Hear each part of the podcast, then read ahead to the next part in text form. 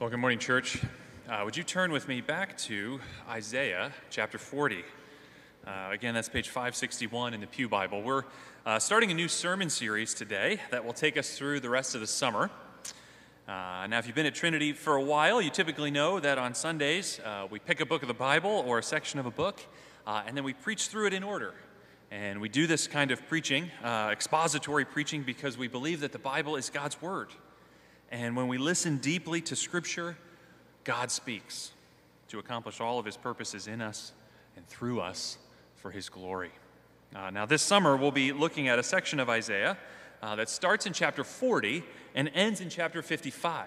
Uh, historically, Isaiah wrote these chapters uh, in the 8th century BC when the people of Judah had just seen their northern neighbors uh, conquered by the Assyrians and when they themselves had just received the warning that captivity was coming for them too. Uh, we see this at the end of Isaiah chapter 39 and verse 6. One day, not Assyria, but the kingdom of Babylon would come and carry them off into exile.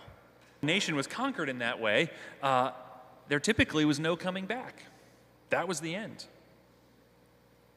So, what message does God give to Isaiah to speak into the future for his conquered people. After judgment comes, after exile comes, when the people are defeated and humiliated, when they're weary under sin and suffering, what does God have to say? Well, chapter 40 begins that message. And it begins by speaking to a people whose hearts are weary. Uh, we'll find at the end of the chapter that the people have grown exhausted. They're despondent, they're tired, they're worn out, they're weary of their own sin, and they're weary of the suffering of the world. What will God say to his weary people? Perhaps you're feeling a bit weary this morning. Weary perhaps because of trials, or weary perhaps because of ongoing struggles with sin. Perhaps you've come with a desire for renewal for fresh strength, for fresh wind in your spiritual sails. And maybe you sense this desire not just personally, but corporately. You know, every church will go through seasons when we need to be refreshed, when our weary souls need to be strengthened, when it feels like our arms are, are drooping and our strength is waning. Well, if that's what you're feeling this morning, then Isaiah 40 is for you. It's for us. Now, chapter 40 has three parts, and we'll look at all three in order. Uh, but the main message of Isaiah 40 that pulls it all together is found right in verse 1 that we read earlier in the service. To the weary in heart, God speaks good news, and it's a good news of what? It's a good news of comfort. And comfort here means more than just, just means more than just kind of soothing. Comfort in the Bible means strengthening. It means building up. It means renewing. This is the kind of comfort that comes uh, when the general returns from battle and announces that the war has been won. This is the kind of comfort that comes when the parent returns from searching and announces that the lost child has come home. This is biblical comfort. It's strength, it's renewal for the weary soul. And like I said, this message of comfort comes in three parts. In verses 1 through 11, what we hear is a promise of comfort. And then in verses 12 through 26, we'll see the proof of that comfort. And then in verses 27 through 31, we'll take a look at the imparting, the imparting of that comfort. So let me pray, and then we'll take a look at these three things together.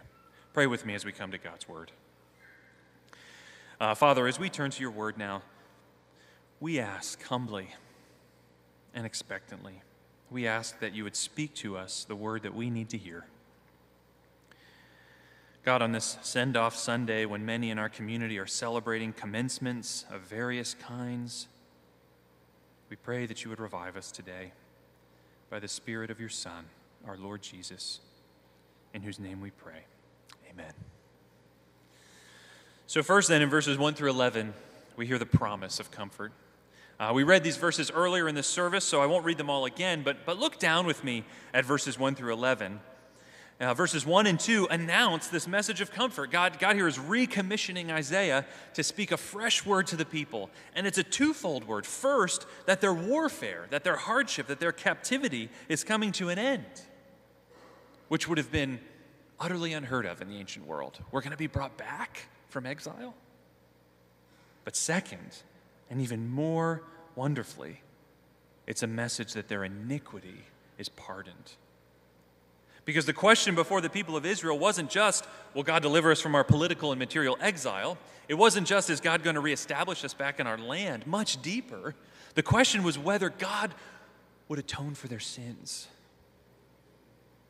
Would he cure the much deeper disease that separated them from their God in the first place? And verses 1 through 11 say, yes, God's comfort will come not just liberation, but also wonder of wonders, pardon for sin. From the Lord's hand, Isaiah says, that is, out of God's own initiative, they would receive double. That is exactly what they need and even more than enough to cover their sins and bring them home.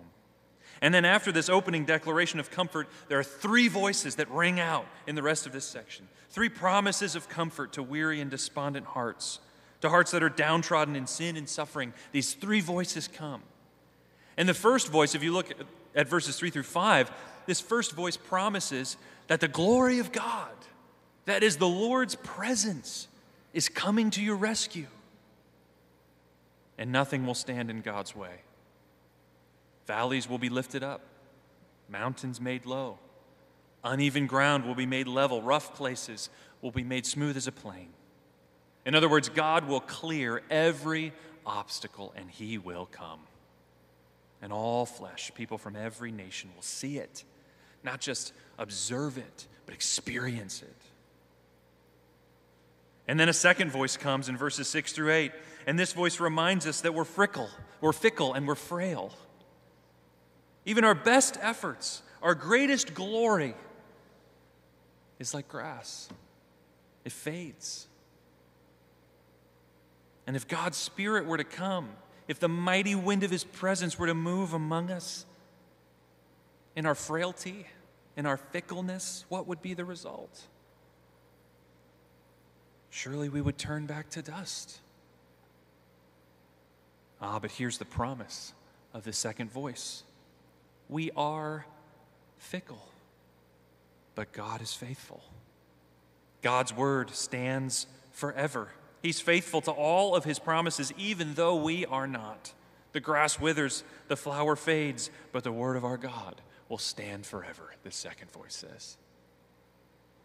And then the third voice comes in verses 9 through 11, and it comes with good news a gospel of glad tidings, a word not just for Jerusalem, but for all the cities near and far. And what is this good news? Good news that when the Lord comes in might, when he comes to fulfill his promises. His mighty ruling arm that we see in verse 10 will become his merciful carrying arm of verse 11. Here is good news that the mighty God, the strong one, is also our shepherd. He will come in mercy. He will gather the lambs in his arms, he will carry them in his bosom, and gently lead those that are with young. So, friends, let this speak to your weary soul. Do you doubt if God is willing to come and comfort you today, to strengthen you? Do you doubt if God is willing to come and renew our church and breathe fresh life into us? Listen to these voices from Isaiah. You know, our weary hearts will often say the circumstances are too hard or too challenging, the valley's too deep, the path is too rough. But listen, God says He's willing to move heaven and earth to come to us. Our weary hearts will say, but our faithfulness is too frail. We don't deserve God's comfort. We're like flowers, beautiful one day, but barren the next. But listen, God is willing to be true, to be faithful, even when you are not. His word will stand even if every word of yours falls to the ground. Our weary hearts say, But God must not care for us. We're like sheep who've gone astray. But listen, God is willing to take his mighty arms and gather you up like a shepherd carrying a lamb. There can be no doubt that God is willing to comfort his weary people. That's the promise of verses 1 through 11. But this, of course, raises another question, doesn't it? Our weary hearts may hear that God is willing to comfort us, to come, to forgive, to restore, but then a second doubt starts to creep in. Uh, perhaps God is willing, but is he able? He may have the desire to comfort, but does he in fact have the power to do so? We hear this promise of comfort, but what proof do we have that it will come true? What makes this more than just empty words? Well, this brings us to the second part of Isaiah 40. In verses 1 through 11, we hear the promise of comfort, but then in verses 12 through 26, we hear the proof of this comfort. What is it that makes these promises of comfort more than just empty words? Well, because these promises are not the idle chatter of a mere creature or the mute oracles of a false God. These are the promises of the one true God, the creator of heaven and earth. God steps forth and says here, I am the proof of my promises. Listen to these verses as I read them Isaiah 40, 12 through 26. God says, Who has measured the waters in the hollow of his hand and marked off the heavens with a span, enclosed the dust of the earth in a measure, and weighed the mountains in the scales and the hills in a balance? Who has measured the Spirit of the Lord, or what man shows him counsel? Whom did he consult, and whom made him understand? Who taught him the path of justice and taught him knowledge and showed him the way of understanding? And of course, you get the implied answer there, right? No one. Behold, the nations are like a drop from a bucket and are accounted as the dust on the scales. Behold, he takes up the coastlands like fine dust. Lebanon would not suffice for fuel, nor are its beasts enough for a burnt offering. All the nations are as nothing before him. They are accounted by him, or we might say they are accounted before him in comparison to him as less than nothing and emptiness. To whom then will you liken God? Or what likeness compare with him? An idol? A craftsman craft casts it, and a goldsmith overlays it with gold and casts for it silver chains. He who is too impoverished for an offering chooses wood that will not rot. He, he seeks out a craftsman, a skillful craftsman, to, to set up an idol that will not move. Do you not know? Do you not hear? Has it not been told you from the beginning? Have you not understood from the foundations of the earth? It is He who sits above the circle of the earth, and its inhabitants are like grasshoppers. He who stretches out the heavens like a curtain and spread them like a tent to dwell in, who brings princes to nothing and makes the rulers of the earth as emptiness. Scarcely are they planted, scarcely sown, scarcely has their stem taken root in the earth when he blows on them and they wither, and the tempest carries them off like stubble. To whom then will you compare me? That I should be like him, says the Holy One. Lift up your eyes on high and see. Who created these? Who brings out their host by number, calling them all by name? By the greatness of his might, and because he is strong in power, not one is missing. You know, perhaps one of the greatest dangers in the church today is that our view of God is much, much too small. We say that we believe in God, we say that He created all things, but we don't really believe it. The majesty of God, the immensity of God, the incomparable holiness of God is lost on us. We look to the idols of our age, success and personal freedom or cultural approval. And they all look so desirable and so important. They're so big in our eyes and in our hearts. And yet, Isaiah says in verses 19 through 20, it's all just wood and metal. It can't speak, it can't move, and it surely can't save. Let God be big and those things be small. Consider the oceans, Isaiah says. Vast and powerful. Go stand on the shore of the ocean and feel how small you are before the waves and the deeps. But now consider all those oceans, all those deeps, wave upon wave, creatures we can't imagine, of size and power that seem unfathomable. God measures those waters in the hollow of his hand, like you or I would scoop up a drop of water from the sink. So are all the oceans to God, the Creator. And now think of the nations, all the power and glory and culture. We could spend a whole lifetime traveling, discovering, and learning, and still not scratch the surface of all the diversity and wonder of human cultures and nations, couldn't we? But compared to God, it's like dust on the scales. Isaiah isn't saying that God doesn't care for humanity, God indeed does care. Isaiah's point, rather, is one of comparison. The nations are like dust compared to God. They don't even move the scales. They're weightless, fleeting, gone in a moment. But God, He is all substance, wisdom, permanence, power, beauty. Is this the God you believe in, friend? Utterly beyond compare, utterly holy the maker of heaven and earth?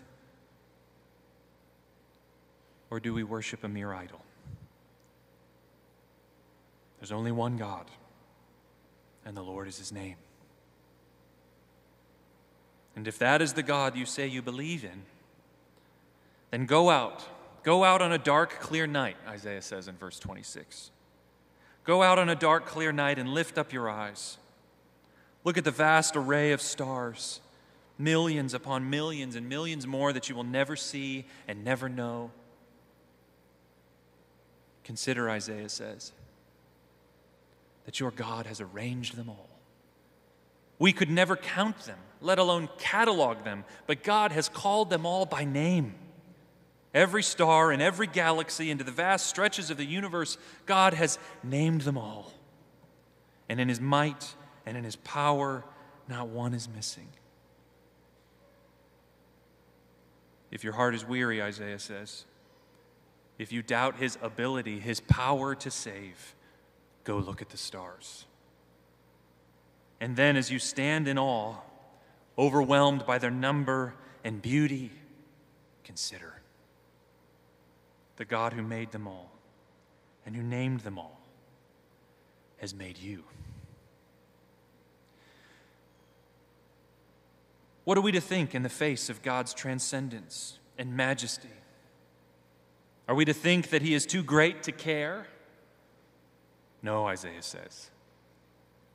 Rather, we must understand that God is too great to fail. Not one is missing. And if that is true of the stars, friends, how much more true of you? How much more true of his people he's called by name? and chosen from before the foundation of the earth. You are not just the product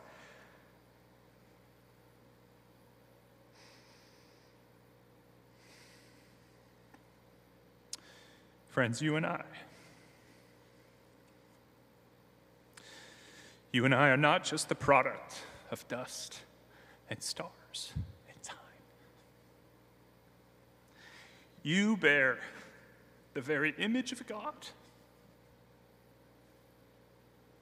What good news!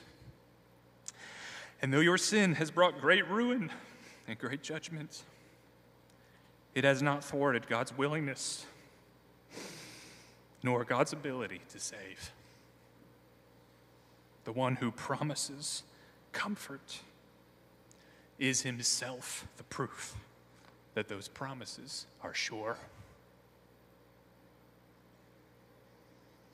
And so, from promise to proof, Isaiah now brings it all home.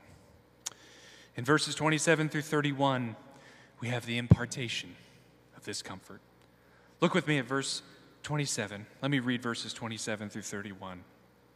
Why do you say, O Jacob, and speak, O Israel? My way is hidden from the Lord, and my right is disregarded by my God. Have you not known? Have you not heard?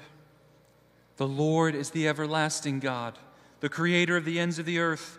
He does not faint or grow weary, his understanding is unsearchable. He gives power to the faint, and to him who has no might, he increases strength. Even youths shall faint and be weary, and young men shall fall exhausted. But they who wait for the Lord shall renew their strength.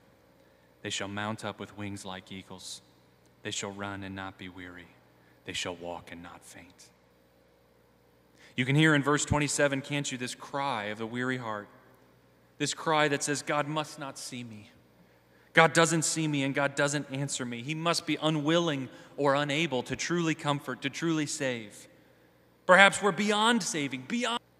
But no, God says. Have you not known? Have you not heard?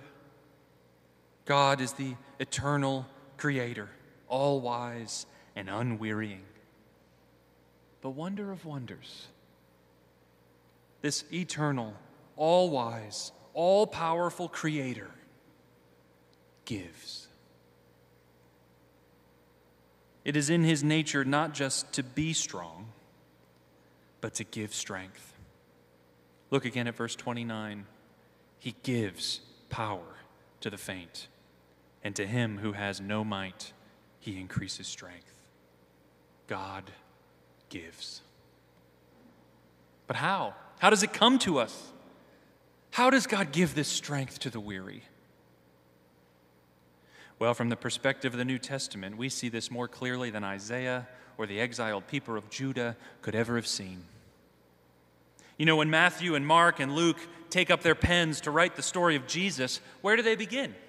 Uh, well, Matthew starts with a genealogy, you know, and, and Luke starts with an old priest in the temple. But for all three of them, when the story really gets going and John the Baptist appears on the scene as the herald of the great coming king, whose words do they quote? What Old Testament promise is being fulfilled, do they say? It's this one Isaiah 40. A voice cries in the wilderness, Prepare the way of the Lord. It's Isaiah's message of comfort that rings out when the Messiah comes. The redemptive's ages turn, and the kingdom of God is finally at hand. And the New Testament writers say it's coming. The Lord is here, comforting his people. When the sovereign creator takes on flesh and moves heaven and earth to come for his people, the real return from exile can begin. The real pardon for sins can be given. When the Good Shepherd takes us up into his arms and lays down his life for the sheep. When the double payment for sin is made, and when the stars go black as the Son of God hangs on a cross. Imagine, friends, the Holy One, the sinless one, becomes sin so that sinners can be reckoned sinless. The Creator becomes weak so the weak can become strong. God gives, which is to say, He imparts this comfort, this strength by grace. If God's word is the promise and God's majesty the proof, then it is by God's free grace that it comes to us. And if it comes to us by grace, then we receive it, not by being strong, but by acknowledging our weakness. Look again at verse 29. God gives power. Who? Not to the strong, but to the faint. What about the strong? What about those who are in their prime? Well, look again at verse 30. Even youths shall faint and be weary and young men shall fall exhausted. Now, if you're like me and you're starting to get over the hill, you think, I wouldn't mind for a little bit of that young man's strength, you know? Give me some more of that. And yet, Isaiah says, even the strength of the strongest will fail. Even the best earthly strength will not sustain you. So, how do we get this different kind of strength? Verse 31 They who wait for the Lord shall renew their strength. They who wait for the Lord shall renew their strength. It's not in the working, but in the waiting that renewal comes. Now, what does it mean to wait on the Lord? Well, that word wait here means to trust the Lord with patient expectation. In other words, it means to put your hope in Him. You know, too often we put our hope in our own ability, our own strength, our own strategies, but real strength comes when we stop hoping in ourselves and transfer our hope to the Lord. And too often we put our hope in new circumstances a new relationship, a new job, maybe a new political leader, but none of these things will truly comfort or truly strengthen. Real strength comes, real renewal comes when we wait, when we hope in the Lord. This is fundamentally what it means to become a Christian. To transfer our hope, to transfer your hope. Hope for the forgiveness of sins, hope for eternal life, hope for purpose, hope for meaning, to transfer our hope to Jesus Christ alone. And that's ultimately what it means to live as a Christian, too.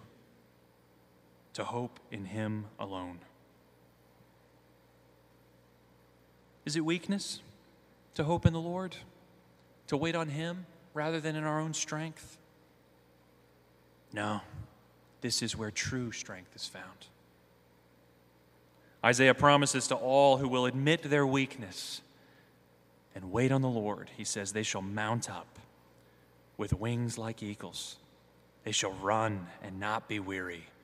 They shall walk and not faint. Friends, here is comfort indeed. To know your sins are forgiven in Christ to know of your adoption in God's family, an heir of the coming kingdom, to know that it's secure, to know that everything in life will be for your ultimate good and God's ultimate glory. Here is strength and comfort like nothing else. And it's a fresh strength, Isaiah says. Your strength will be renewed, refreshed. And he says it's going to be a different kind of strength. Isaiah says you're going to mount up with wings like eagles. It will be nothing like you've experienced before but it will also be a divine strength. Isaiah says, You won't be weary and you will not faint,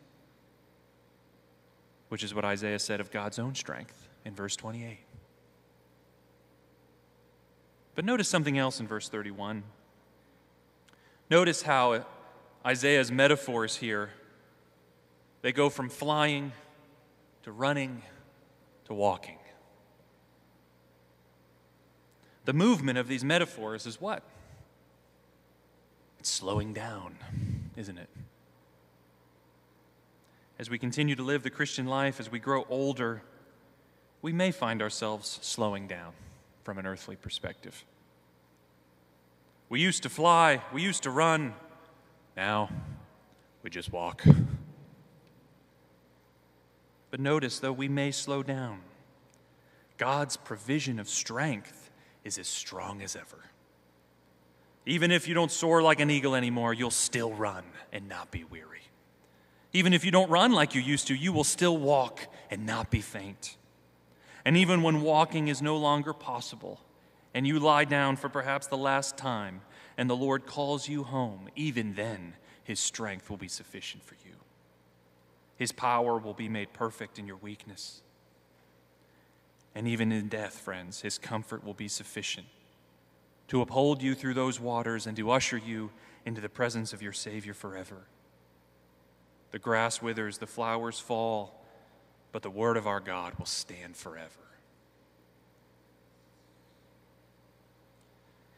In the 16th century, in the heart of the Reformation, the authors of the Heidelberg Catechism began their great tool of instruction with this question they said, What is your only comfort in life and in death? We don't start catechisms that way anymore. You know, if you put your kids in children's ministry, we're not going to say, What is your only comfort in life and in death? We probably should, though, right? What is your only comfort in life and in death? And here was the answer they gave that I'm not my own, but belong, body and soul, in life and in death, to my faithful Savior, Jesus Christ. He has fully paid for all my sins with his precious blood and has set me free from the tyranny of the devil. He also watches over me in such a way that not a hair can fall from my head without the will of my Father in heaven. In fact, all things must work together for my salvation. Because I belong to him, Christ, by his Holy Spirit, assures me of eternal life and makes me wholeheartedly willing and ready from now on to live for him. Here is comfort indeed, friends. Not just a promise, not just proof, but a real imparting it to us through Jesus Christ our Lord. Let's pray together.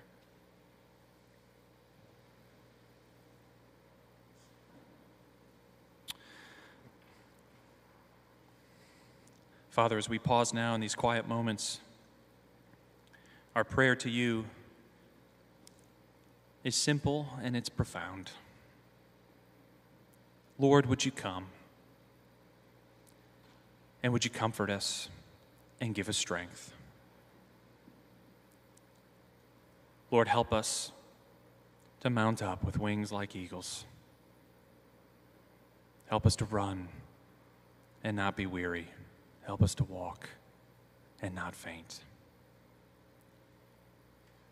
Work in us by your Holy Spirit this preserving and empowering grace that we might live all of our days for you in the strength that you provide. And that you would get much glory in us and through us, God. May we say that in our weakness, then we are strong because of you, Jesus. We pray in your name. Amen.